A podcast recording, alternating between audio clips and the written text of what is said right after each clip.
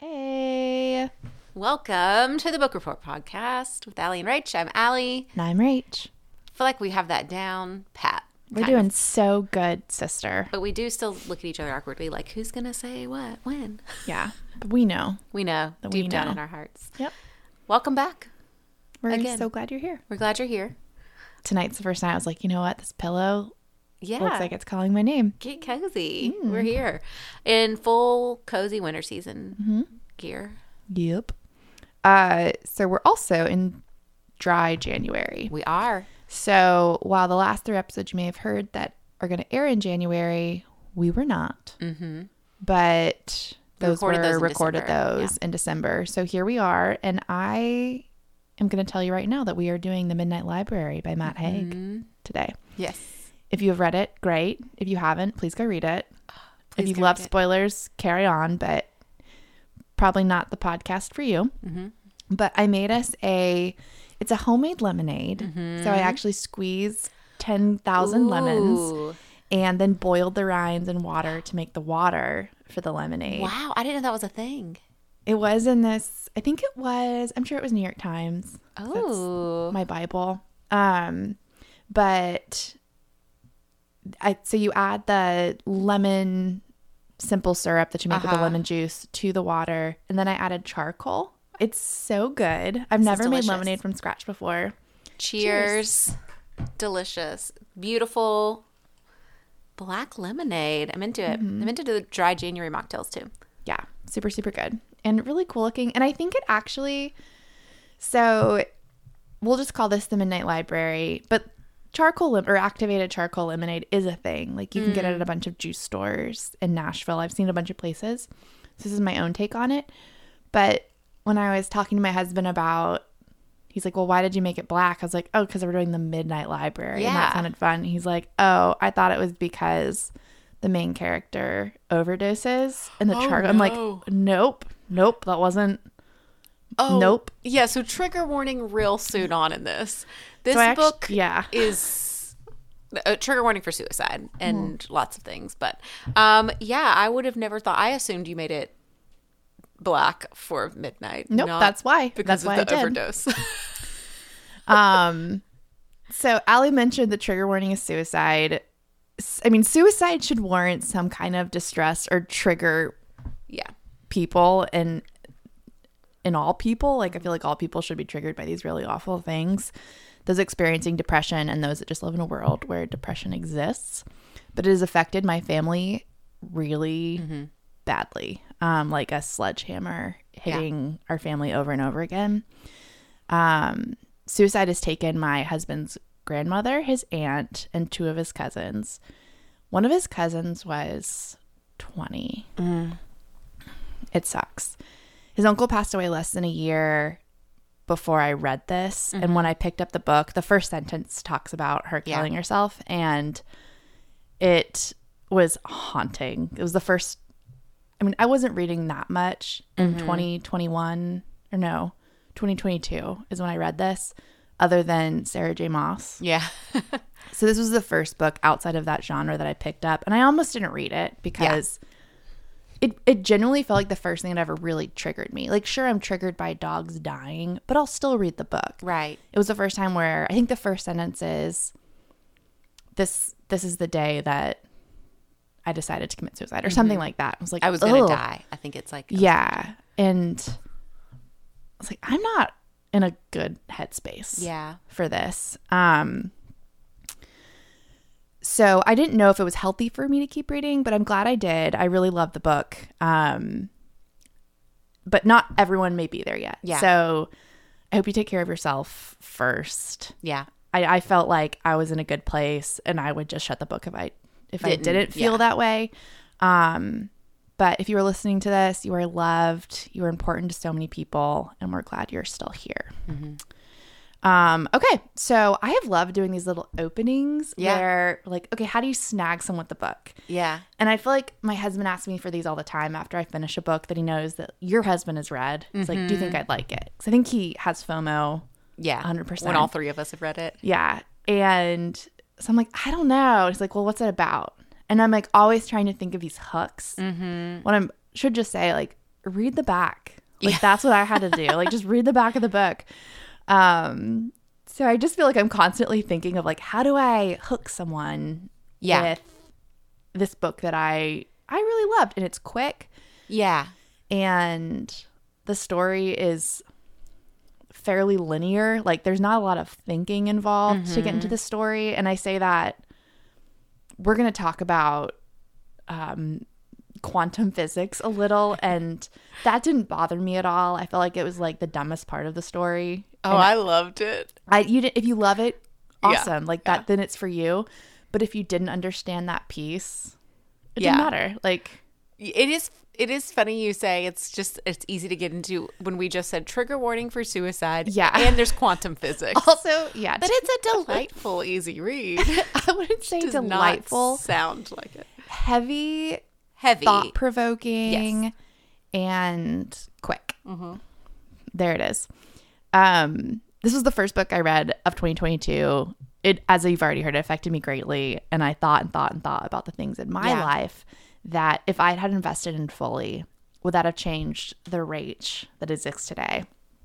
And I think that's what good writing can do. Yeah. And we've read so many books that do that. I mean, we normally don't cover books we hate outside of last week or 2 weeks ago.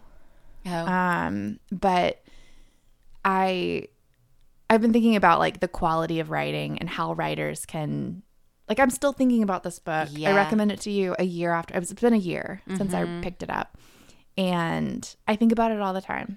It's so a great one. We haven't talked about the book, but I did text you earlier today about something I'm going to ask you at the end, but it's about that. Not if you could change, and I think I said if you could invest fully, or if you could decide to throw everything towards this one goal that you had, what would your life look differently? So we'll talk about that at the end. All right, you ready for the shitty summary? Yes, let's do it. Let's do it. I also, at the very beginning when I started reading it, you mentioned, you know, not being sure. And I also was like, I don't know that the middle of January to me is one of the most depressing months. It is. It's just everything is ended. It just feels like it's always in a funk. And I thought, this is not the time of year to be reading this. I had a moment where I thought, I even wrote, I keep notes on my phone as I'm reading, and I wrote, Rach, what are you thinking? This reeks of seasonal depression, and all I want to do is escape. Then my next note says, okay, a quarter of the way through, I think I'm going to be a better person for reading this. I love your little diary. I'm a little notes. So, yeah, even if, it was something that it took me a minute to know if I could.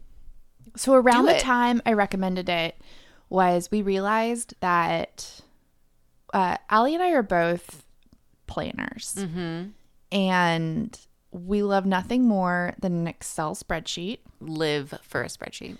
So I had, on a slow day this week, last week, I plotted out how many Tuesdays there were in the season before spring would start. And I put in our vacations, and I put in Allie is having. I have to have a tonsillectomy, so. Yeah, so she's not going to be chatting it up with me for a few weeks. So we had to prepare for that. And then fucking January, that bitch has 5 weeks. Yeah, it does. Like, motherfucker. We have to get in a lot of episodes. And I had read this, and I had loved it. It didn't fit on face value as what will let you cope with a seasonal depression, but I felt inspired after reading it, and I loved reading at the beginning of the year.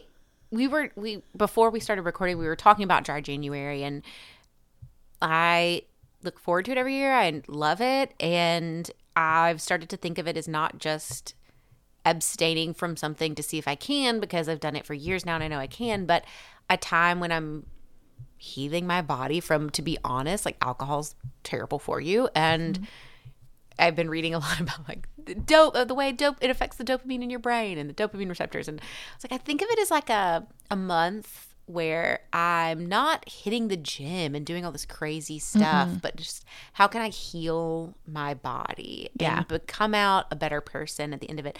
This book felt like it fit that theme. Yeah. It felt like I'm cozying up. I'm becoming a better person. I'm learning how to make better decisions and be a happier human. I felt like it was I was able to look at my life and be very reflective. Yeah. And so the decisions that I made were made, and here I am, and mm-hmm. I love my life. I have an awesome life. Like, mm-hmm. I love my family. But it was interesting to think about how thinking about those choices could have changed where I am today and the choices I'm making today. Mm-hmm. It's like all year. Yeah. Like, if I throw everything towards this, where will I be in 5 years? Like, how could this decision change my life? And I've thought about that all year. Mm-hmm. So here it goes. The summary. The awesome summary. The book opens with Nora Seed hopelessly wondering if the world would be a better place if she wasn't in it. Spoiler, it is not a better place without you in it, ever. She had lost her job, her cat. She has no family left. So she overdoses and wakes up in a library where her old teacher, Mrs. Elm, is the librarian. And I think actually she wasn't a teacher. She was her librarian. She's a librarian. Yeah. A real-life librarian in Nora Seed's life in a school. Yeah. This is a purgatory of sorts and holds every life Nora could have lived in a book on a shelf if she had made different choices in her life. Each and every decision that Nora makes writes a life unlike hers, and the book is placed in this library. Nora gets to select books to read, and we as the readers get to see her live those lives out as she is plopped down. And I hate the word plop. I really tried to think of another word to say that. Plopped down into this life. Yeah. With her current brain. Mm-hmm. She doesn't have the memories of the life that she's in now, but she knows what's happening. But she is told if she finds a life, and sorry if I'm skipping ahead, if she finds a life she loves. So she is plopped down into these other lives until the moment that she starts to despair or feel like this isn't the life for me, and then she's kind of pulled out of it. Allowed to come back to the library. And she is told if she finds a life that is perfect for her, she will start to assume past memories and it will become her life. Mm-hmm. She'll assume that. So yeah, that's part of it too, is she doesn't remember anything until she could find the life that fits her, that she likes. Yeah. In the end, she ends up wanting the life she left, mm-hmm. and her desire for her life, the life where we met Nora, is the life she wants to pursue, and somehow that willingness to live resuscitates her body. So she wakes up. Only a minute has passed. Yeah, right? But she didn't. She was only in purgatory. It did make it seem like she could die. Yes. Like, so the library constantly was like, there was a time. So she hit the library she overdosed at midnight. She came into the library at midnight, and it was always just midnight in the library. And then Miss L, right? Or Elm? Elm. Miss Elm told her, if you die in one of the lives, you're dead. And if you die in the life, your root life is what they keep calling it. If you die in your root life, you are gone. Everything will be destroyed. So yeah, she's could die. It is very much like a coma, or they never refer to it as purgatory because they talk about it in the sense of quantum physics and parallel universes and all of that. Mm-hmm. But it does seem more like a coma or a purgatory situation. I forget how many lives we actually get to see her in, but one of the – it wasn't my favorite. My favorite's the boring, like, lovely one. Yeah. But when she goes to be a glaciologist, which she was interested in for, like – it didn't seem like she liked it that much, but she's like, hell yeah. Yeah. Let's do it. Yeah. And she meets what the book calls a slider. Oh, my gosh. I have so much to say about this part. Is it Hugh? Is that Hugo? Hugo. Hugo's his name. She needs another one who's in the same situation as her. Yeah, and I don't know how they like realize each other are... He gets a vibe from her. He's like, I've been doing this for so long. I just could tell that you're a slider. Oh, okay, so tell me your thought. First, I'm going to tell you who I cast him as. I know it's Hugo. Yeah. So I tried to look up. I didn't do this for all of them. For most of them, though. Daniel Radcliffe. For Hugo? Uh-huh. Why did I picture like a gruff? He looks pretty gruff now. He has a beard. The last thing I saw him in was the Weird Al movie, so I cannot picture him. Okay. Yeah, that's fair. You're in the wrong spot. So in my notes, when my stream of consciousness, I'm writing, I got to this is the last note I took, and I just wrote Sliders in all caps. Is that like a well-known? There's a TV show. Okay, so I love anything to do with parallel universes for the most part. There's That's a book. Allie. This is Rach right now. Allie, do not. Give me some Rick and Morty. Give me a lot of – well, there's one book I read about parallel universes I didn't like, but I usually love that stuff. You know, the Marvel universes, all that. There's an old TV show I think it's from the 90s called Sliders with Jerry O'Connell. I think I can see the – it's from the first episode was in 95. Logo. The final was 2000. Josh and I had it on DVD when we were first married and watched the whole – it was like a fancy DVD box set too. And I think we got it at a used bookstore, and he had seen the show before and I hadn't.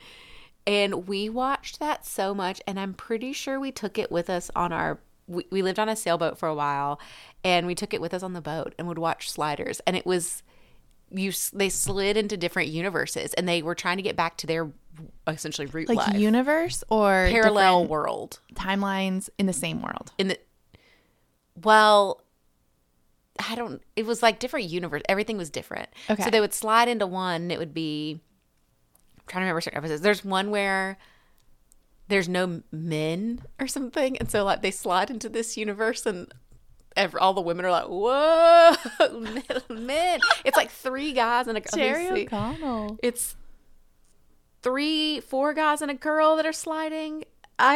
It's just like some of it's silly. Expensive production. Some of it's very silly universes. Some of them are more serious. I want to go back and watch it now after reading this book, but I lost my mind when it's not. There's only like there's 5 seasons is what I'm seeing. I'm trying to think of some of the other. For a box set, you would have had to have. I had so many. 4. It was so fun. But yeah, there's all these different universes. On the boat. Like you could only bring so many things, and you're like, we brought like every season of South Park and Sliders, and Felicity. We watched Felicity on the boat. I have very vivid memories of watching Felicity on the boat. Yes, I got very excited when he mentioned Sliders. When Hugo said that, I just lost my mind, and that was literally the last note I even could get out because I was so excited. He called it Sliders. But I loved, and I think in the end of that scene, she feels like she's about to get killed by a polar bear. Yeah, so she's like in charge of watching for polar bears, and one charges at her, and she fends it off or scares it off or whatever. And it was the first time in all of her sliding that she wanted to stay alive, and she felt like this rush of adrenaline and wanted to live, and it kind of was a moment. Yeah, it shifted everything for her. That one was really cool. I really loved, in one of my notes, I had said I could have read so many more versions of her life. Mm-hmm. Like the book is pretty short. It is. And I loved diving in to each one. My favorite one is where she marries Ash and has a little girl. And I was really bummed when she decided to leave it. And I think that was the last one, her last life, where she decided, I just want to go back to my life. Mm-hmm. And that I earned. And well, I don't even think she didn't really want to leave it. But it's as she noticed that some of the small things in that life, people she had interacted with in her root life, their lives were worse off because she wasn't involved with them. Oh. And it sucks her back into her to the library. So like going back to people in her root life mm-hmm. having it worse off. She has this best friend named Izzy, mm-hmm. and one of the decisions she makes, and one of the books that she pulls to try to live, is Izzy had invited her to go to, it was either New Zealand or Australia. And I forget why she said no. It was didn't a silly seem like reason. She just never went. It was something very minor, and she just never. They kind of lost touch, mm-hmm. and she was like, I want to visit the life where I decide to go. Mm-hmm. And she does, and she realizes her friend has died. Mm-hmm. And so she spends some time in Australia alone. I feel like she even got a job. She had a job. She lived with, like, a pothead roommate. Mm-hmm.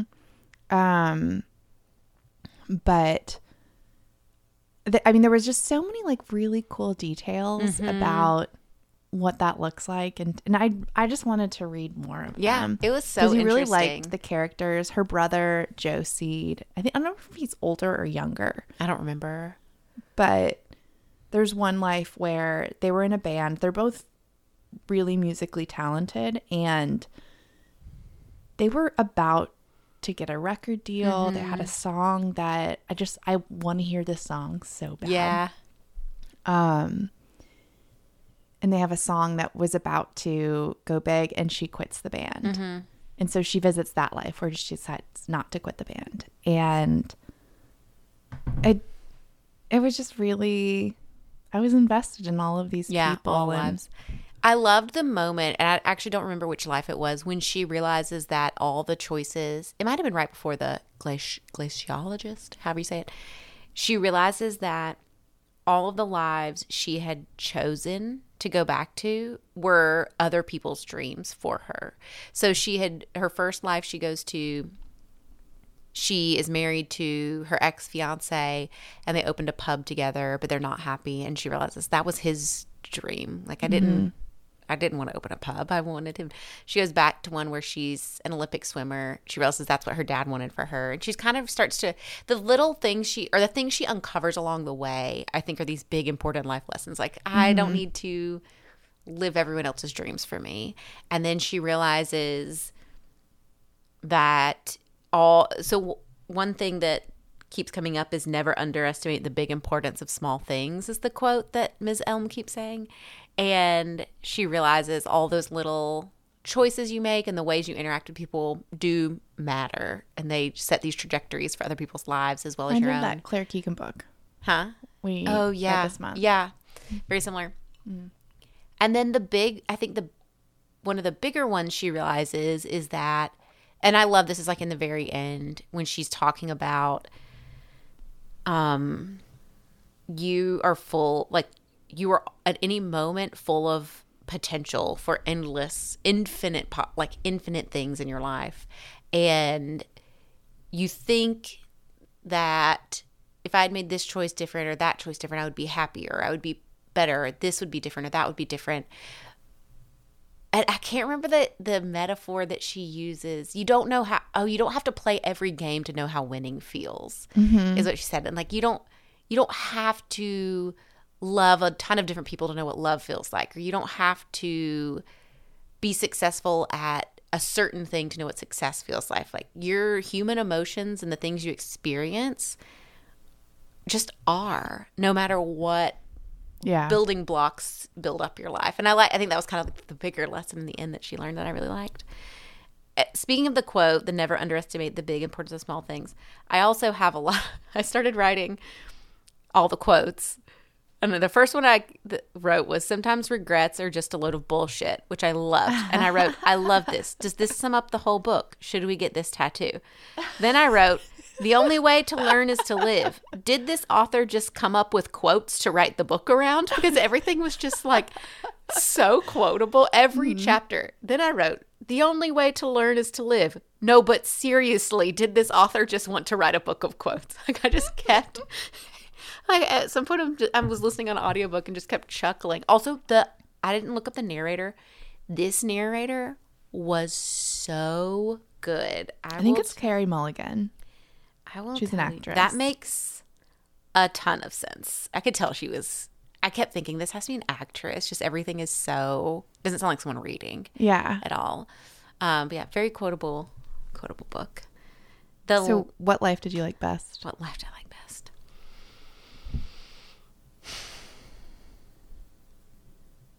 That's a hard one. I mean, the life where she's the happiest, of course, is delightful. I loved her going back to be a glaciologist because I thought it did seem like something she was interested in when she was a child, and I just think the idea of you going back to something you wanted to be when you were a child, like a kid. Yeah, I mean, we would probably all millennial girls be like marine biologists or something. Yeah, we'd just not be running around a world full of marine biologists. I thought that one was really. I liked that one a lot. This is on a serious note. This is the one, the life that made me cry. I cried. When she just wanted her cat to be alive. I'm probably going to cry right now talking about it. Aww. And then it was dead anyway. And then she goes back and Ms. Elm is like, this is like trigger warning for pet death. She said, I wrote in all caps, Voltaire, who's her cat, Voltaire went outside to die because cats know. So she was like, her cat had died and she thought she ate. This is what kind of triggered her to overdose. She thought her cat had gotten hit by a car, and she's like, I can't even take care of a cat. I'm like the worst person. Yeah. And then she just wants to get back to life where her cat's alive, and comes back, it wakes up, and her cat is inside and has died anyway. So when she goes back to the library, Miss Elm is like, oh, your cat had this like heart condition. It would have died no matter what. And then she said, it went outside to die because cats know, and it didn't want you to experience that. And then this is another quote I wrote. He loved you as much as you loved him. And I started sobbing and was like, I wrote, what the fuck, Rachel? I can't deal with this. I read it a year ago. This is when I was still mad at you. I was like, why am I trying to get out of seasonal depression and Rach is making me read this? Was that the first life she decided to go back to? It was sweet. The first one she decides to go back to is with Dan and the husband. Okay. And then I think she has like a couple more. Yeah, and then she goes back and is like, I like sobbed over that one and just kept writing quotes down after that. But. Did you think – so the last life that she gets to experience and live in before she decides that she wants her own is the one with Ash, and she has a little girl and she's there a while. And you're totally right. I think her brother is addicted to drugs in this one. No, not in the final one. In the final one, he's happy. But in the one where she was a rock star, like the lead singer of the band, he had died from alcohol poisoning. I think he was an alcoholic. So in the one with Ash and the little girl, I was upset that she had come out of that to her own life. Yeah. And then she chose her own life. So did you find that satisfying? Okay. I thought about this a lot. Yes, I did find it satisfying. I also, the way she handled it and thought, I'm happy to know I'm full of endless possibilities and potential, and I've lived all these lives and know, like, I could have done any of them. That made me feel a little stressed.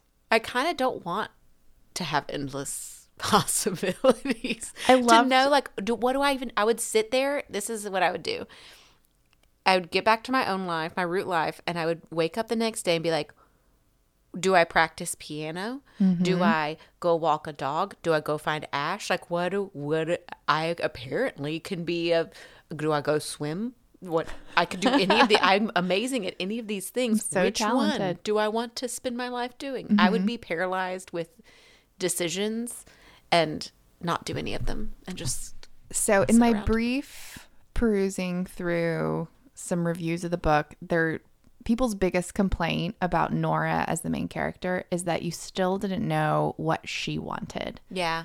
That was the dissatisfying part. And I didn't realize that. I just felt like she didn't know yet, and that's fine. Yeah. Like, she didn't pick all of the lives because that was also weren't things that she had chosen. The point was that you didn't have to know exactly what you wanted to get the experience out of life you wanted. I think you're right. I'm just saying people's complaints about the main character were that, like, well, you never found out what she wanted. Everything was directed by other people. She didn't like that. I wish some a satisfying ending would her be waking up her new life and having a trajectory. Like, and I feel like she did. And I was bummed. I was unsatisfied at the ending at first because I loved that previous life, and I was bummed she chose her sad one. Yeah. But then she uses things she learned in the other lives. Like she tells her brother to start dating this cute guy in a coffee shop that she knows that he's very happy with in one of her other lives because he seems like a great guy. I loved that. That's like the shit I live for. Like I need some full circle. Yeah. And it felt so hopeful at the end. I don't know if she went to go meet Ash or if she Oh no, she saw him when she was leaving the hospital. And she thought maybe I'll go talk to him one day. Yeah. But she didn't. It didn't like connect there. I thought that was It's interesting that people think that. I can see why people wanted a trajectory or wanted her to, but to me the point was you don't have to have one, and that part was reassuring because again I thought, God, this would make me feel so stressed that I have all this potential or like endless possibilities for things I can do, knowing I could be a great swimmer or a great writer or a great philosopher or great, you know, all these things. But I kind of liked that she thought I don't have to pick one thing to get any one experience out of life. Yeah. I don't have to be something. Yeah. I can just never exist. Felt that way. Yeah. About her. I'm just echoing it, yeah.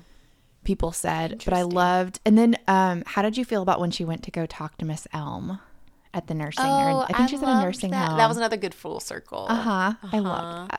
I liked that.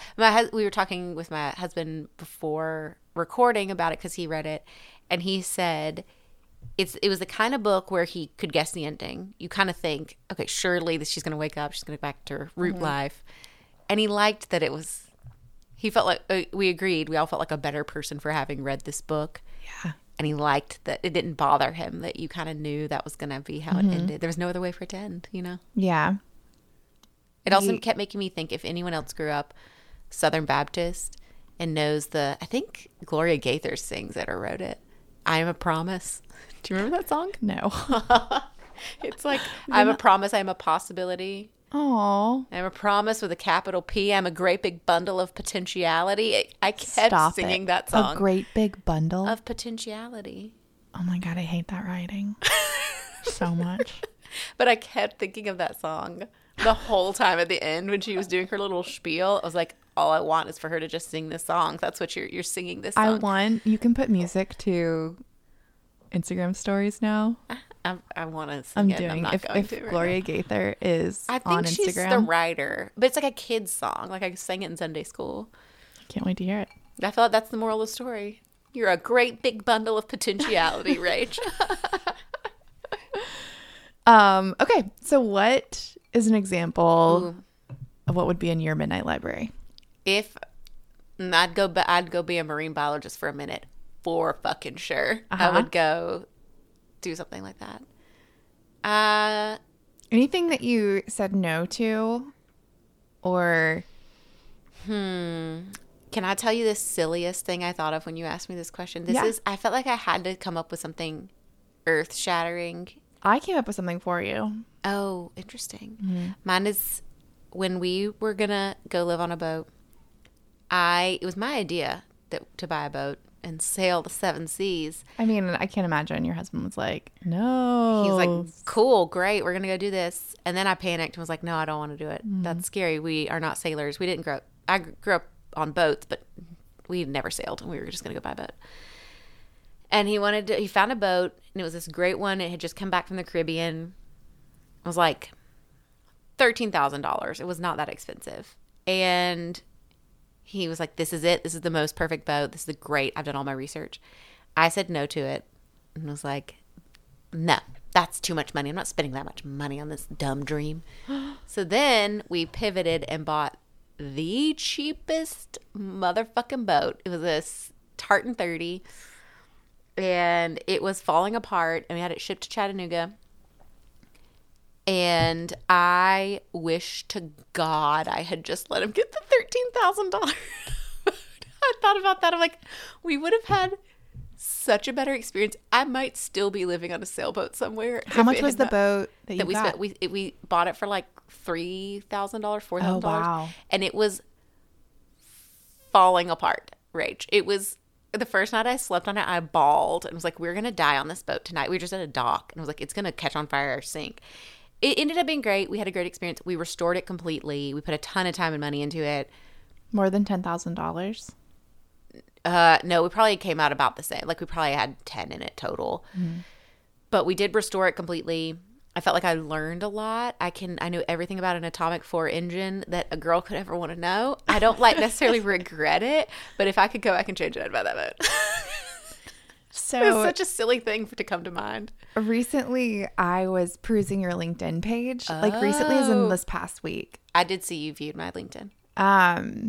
Well, I noticed in your past work experience, you mm-hmm. kept the radio.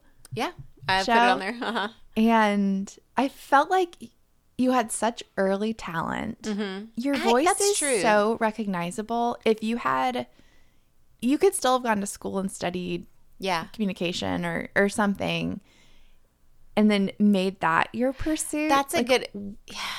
When you say that's true, I don't mean I had so much talent. But I have thought about that a lot. Mm-hmm. What if I'd stuck with radio or I don't know. But maybe now you'd have podcasting. A podcast. I think about that all the time because I have wondered. Mm-hmm. Yeah, what if I'd stuck with that instead of I went to school for music business and then I did radio. Went to school for music business, thinking I would maybe still do radio, and then ended up working nonprofit. So just did a total switch. But I have wondered. That's a good one. I wonder if you thought about that. Yeah. But I forget why you came up on LinkedIn. I congratulated you on something. Oh, that's right. Uh-huh. Okay. And I was like, I wonder if we're friends. I hate LinkedIn so much. I was trying to see if a person I know had open for work on there. Mm. And I don't even know if I can see that. I think you have to be an HR. Recruiter, yeah. Yeah. But I was on there for nefarious reasons. What would yours be? What would be your... Mine is kind of sad, and I think about this all the time, but I felt like as a girl and as a young woman that could have done anything, I had mm-hmm. parents that were super supportive that told me that all the time. I either didn't think I was smart enough or I thought the things that I wanted to do were stupid, or in the worst cases, I was just... lazy. Mm. So a couple situations where as a freshman I made it on the varsity girls soccer team, mm-hmm. which is a big deal. That meant I got to change over from, I was in the afternoon session. We had major overcrowding in Florida, Hillsborough County Schools, and all freshmen went to school from 12 p.m. to 6 p.m. Okay. So we were in an afternoon session, and Whoa. Sophomores, juniors, and seniors. You went to school from 12 to 6? Mm-hmm. Upperclassmen went in the morning, and that was it. I think school started at 6:30. Mm-hmm. It was really early, and you got out at noon. So you had this, big flip. But freshman classes are always the biggest, mm-hmm. so it made more sense. They don't do it that way anymore because Florida maybe started funding their schools properly. Tennessee. Yeah. But I made the soccer team. I was proud of myself, but didn't want to do it because I'd be leaving my friends. Oh. So and you didn't join the soccer team? I didn't. I quit. So I think about it. Not that I think I would have been a great soccer player, but that's a major life experience that would have changed probably the girls I was friends with, and just my life would have looked different. Yeah. I think I may have had more ambitions outside of what I did just because who I was around. And so stemming off of this really important time in every person's life, mm-hmm. I was just still plagued with self-doubt and thinking my dreams are stupid. And now in the age of all I do is peruse design websites mm-hmm. and follow these interior design influencers whose designs make me want to cry. I have always been interested in interior design, and it just seems like a pipe fake dream when you're a kid, and you don't, I mean, the internet didn't exist when we were growing up, so I didn't know that was a profession that people actually had. Mm-hmm. And so when I got the chance to study anything I fucking wanted, my parents were just like, you have to go to college. We're making you do that. That was not a choice for me, which I don't think is right for everyone. But my parents made me go to school. I could have picked anything. At one point, my major was sociology and city planning. Ooh, city planner would be so fun. Such interesting classes. My mom picked it for me because I couldn't decide. She's like, this looks cool. That'd be a cool one. And there was that. I've always loved nutrition. Yeah. But all of these things that I had I was super curious about just didn't feel like a real job. Mm-hmm. And I felt like I was using my parents' money for something stupid, like a fake thing. Yeah. And that bums me out because they would have been supportive if I had said, I want to study design or I want to study architecture or whatever the hell it was. Mm-hmm.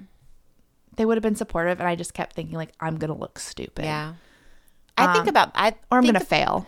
I think about the fact that I was pretty set on what I was going to do in college. Because I had been what your major was. Music business and creative writing was my major. Music business with a minor in creative writing. Allie was confident. I was very confident that's what I was going to do.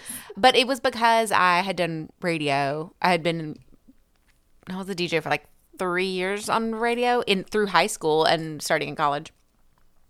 And I thought it feels safe. But then if there's something else in music, I've never done anything in music business. Mm-hmm.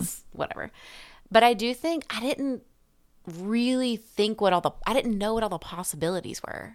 Same with what you're saying. I think back on I should have known. Yeah. I would have loved to do horticulture or forestry even. I think about landscape architecture. I think about it all the time. I don't know if you find yourself like this, but I think we've debated going back and getting masters or whatever, and I think, do I want to go get a master's in what I do, or would it be fun to just totally change careers and do something different? But someone at work, I said something about when I lived in Haiti or when I did something or I was a DJ, I brought something up, and they were like, you've lived 10 lives. And I think about that. When I was reading this book, I kept thinking about that. It feels like I've lived 10 lives.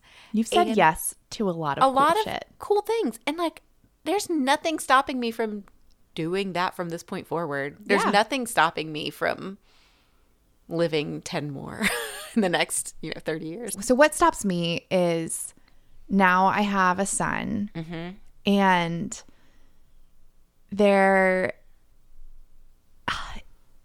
and I never, ever, ever to hear a woman say those are not the women you look up to. Mm-hmm. I feel I had kids and my life stopped. Ew, that's not what. Yeah. That does not have to happen. And I know that. But in the back of my mind, keeps echoing. This would have been so easy if I had just got shit done before I had kids. Yeah, I had 11 years to do it.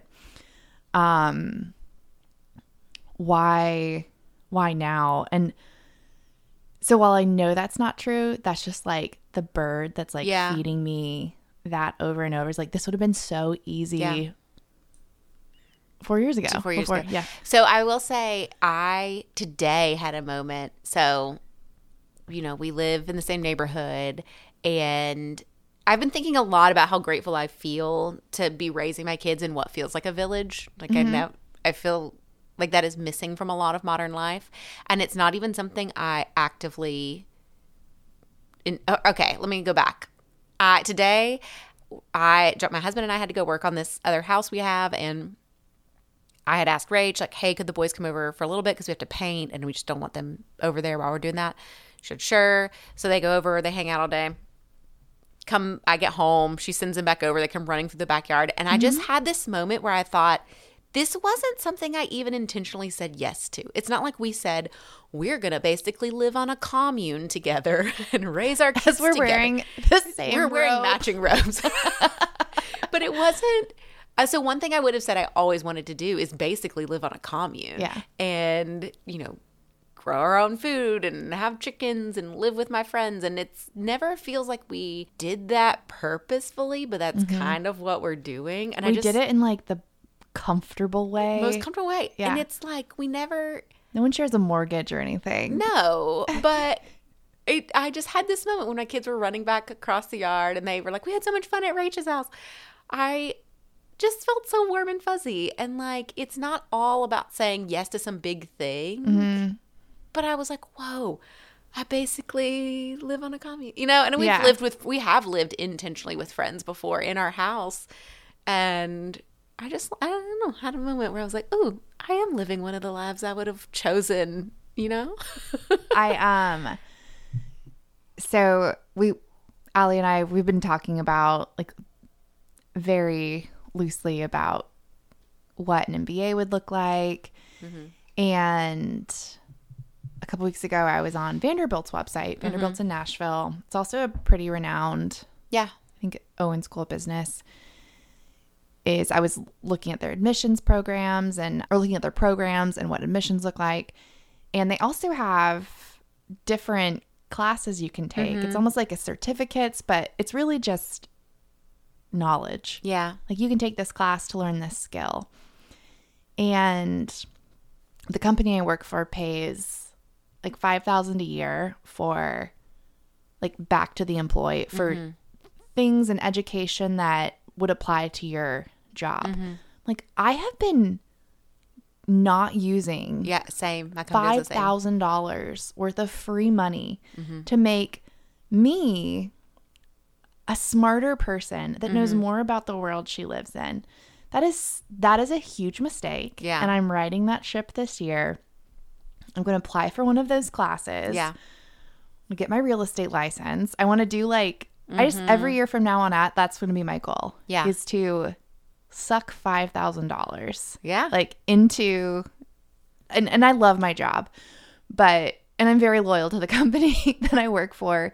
But what an opportunity that I'm not utilizing. Yeah. While I bitch and moan about like, oh, I can't do it now. I have a kid. Yeah. So my company does the same. So let's we podcast one night a week and we study one night a week together. Yeah, I love it. It's felt like a light clicked on in my head. Yeah. I was like, okay, an MBA would take up, not that it's not worth it, but it's $65,000 a year. And if I did the slow program, it's going to take a really long time. So maybe that's a goal that I still have not let go of, but here's something I can do right now until I decide what I want to do. Yeah. Yeah. Aw. I feel like inspired reading this book. I was so glad I read it last year. And I was like, this is a great beginning of the year book. I had no idea what it was about when I picked it up. So good. So good. Did you have any casting? Yes. Okay, so this movie was supposed to release in August 2021, but it never did. The author... always weirds me out when that happens. I know. Like, the author had said how thrilled he was on who picked it up. I guess they optioned it, so they bought the rights to the film. So now I guess it, like, lives and dies with this entertainment group. But he said that these are the people that know what they're doing. He seemed to, like, be so jazzed about it. So the book was released in 2020. 3 days before it was released, they bought the rights to the movie. Mm. And it was supposed to come out 2 years ago. Huh. Super, super weird. There's nothing on IMDb. Like, no casting, nothing. So I looked everywhere for any updates, and I didn't see anything. But so for Nora Seed, the first person I cast was Carrie Mulligan. Yeah. I was like, oh, she's a very pretty woman, and I feel like Nora was a little plainer. But in looking at different photos of Carrie Mulligan, it's like, oh, she like any beautiful person she has to can look normal too. She has to be. But when I was doing that, a lot of people online thought Phoebe Waller-Bridge from Fleabag. Oh, okay. That was the consensus among fancasters. I can see that for sure. It wasn't who I don't remember who I saw because it was such a long time ago. But once I saw that she had narrated the book, and everyone had said she did such a good job. It's so good. That I was like, oh, she deserves it. For Josie, I had Jonathan Bailey, who is Anthony in Bridgerton. Oh. So picture him outside of Bridgerton. He looks like a normal dude. But I was trying to find British actors, and I just fucking loved Bridgerton, the first one, so much. Yes, I can. Yeah, I can see that. Also, he's a gay actor, mm-hmm. and Joe Seed in the book was gay, so I was trying to match up sexualities. So Mrs. Elm, I had Helen Mirren because mm-hmm. I think she's yes. British. She's a dream. Meryl Streep also, but Helen Mirren would do a good job. Dan, do not hate me. Okay. For this. Me or the general public? Or both. All of the above? You know, you're going to hate it. Reggae John Page. I think he could do absolutely anything. And I love to see it when people that you love play someone you hate. They choose Ew. It. I love it so much. I don't. Harry Styles played that terrible character in Dunkirk, and he was so good. Ew. I'm sad about it, though. Ash, I had Eddie Redmayne. He was in The Theory of Everything about Stephen Hawking. Yeah. I can see that. Yep. He's like a cute. Mm-hmm. I just realized I did this. I put Voltaire in my fan cast. I didn't cast him as anything. I think I had just like copy and pasted the characters and pulled them down. It's an orange tabby. Mm-hmm. And then Izzy, I had Zoe Kravitz. Yeah, I like that too. I can just see her living her best life in Australia. Minus Dan. And I don't think you like Daniel Radcliffe as Hugo. I just picture him as Weird Al right now. Yeah. So sorry. I saw a clip of that before. It's like the best movie. I love that movie so much. He's so cute. Cool. Awesome. Well, that was I loved this discussion. It feels, I couldn't even tell you when this is going to come out, what month it will be. It's going to come the fourth week of January. Okay, good. Fourth week of January.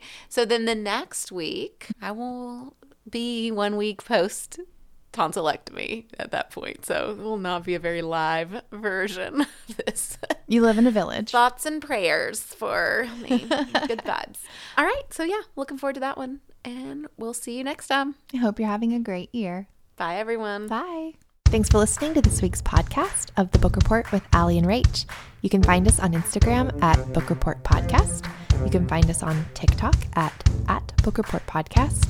And if you want to write us an email, you can write us an email at thebookreportpod@gmail.com.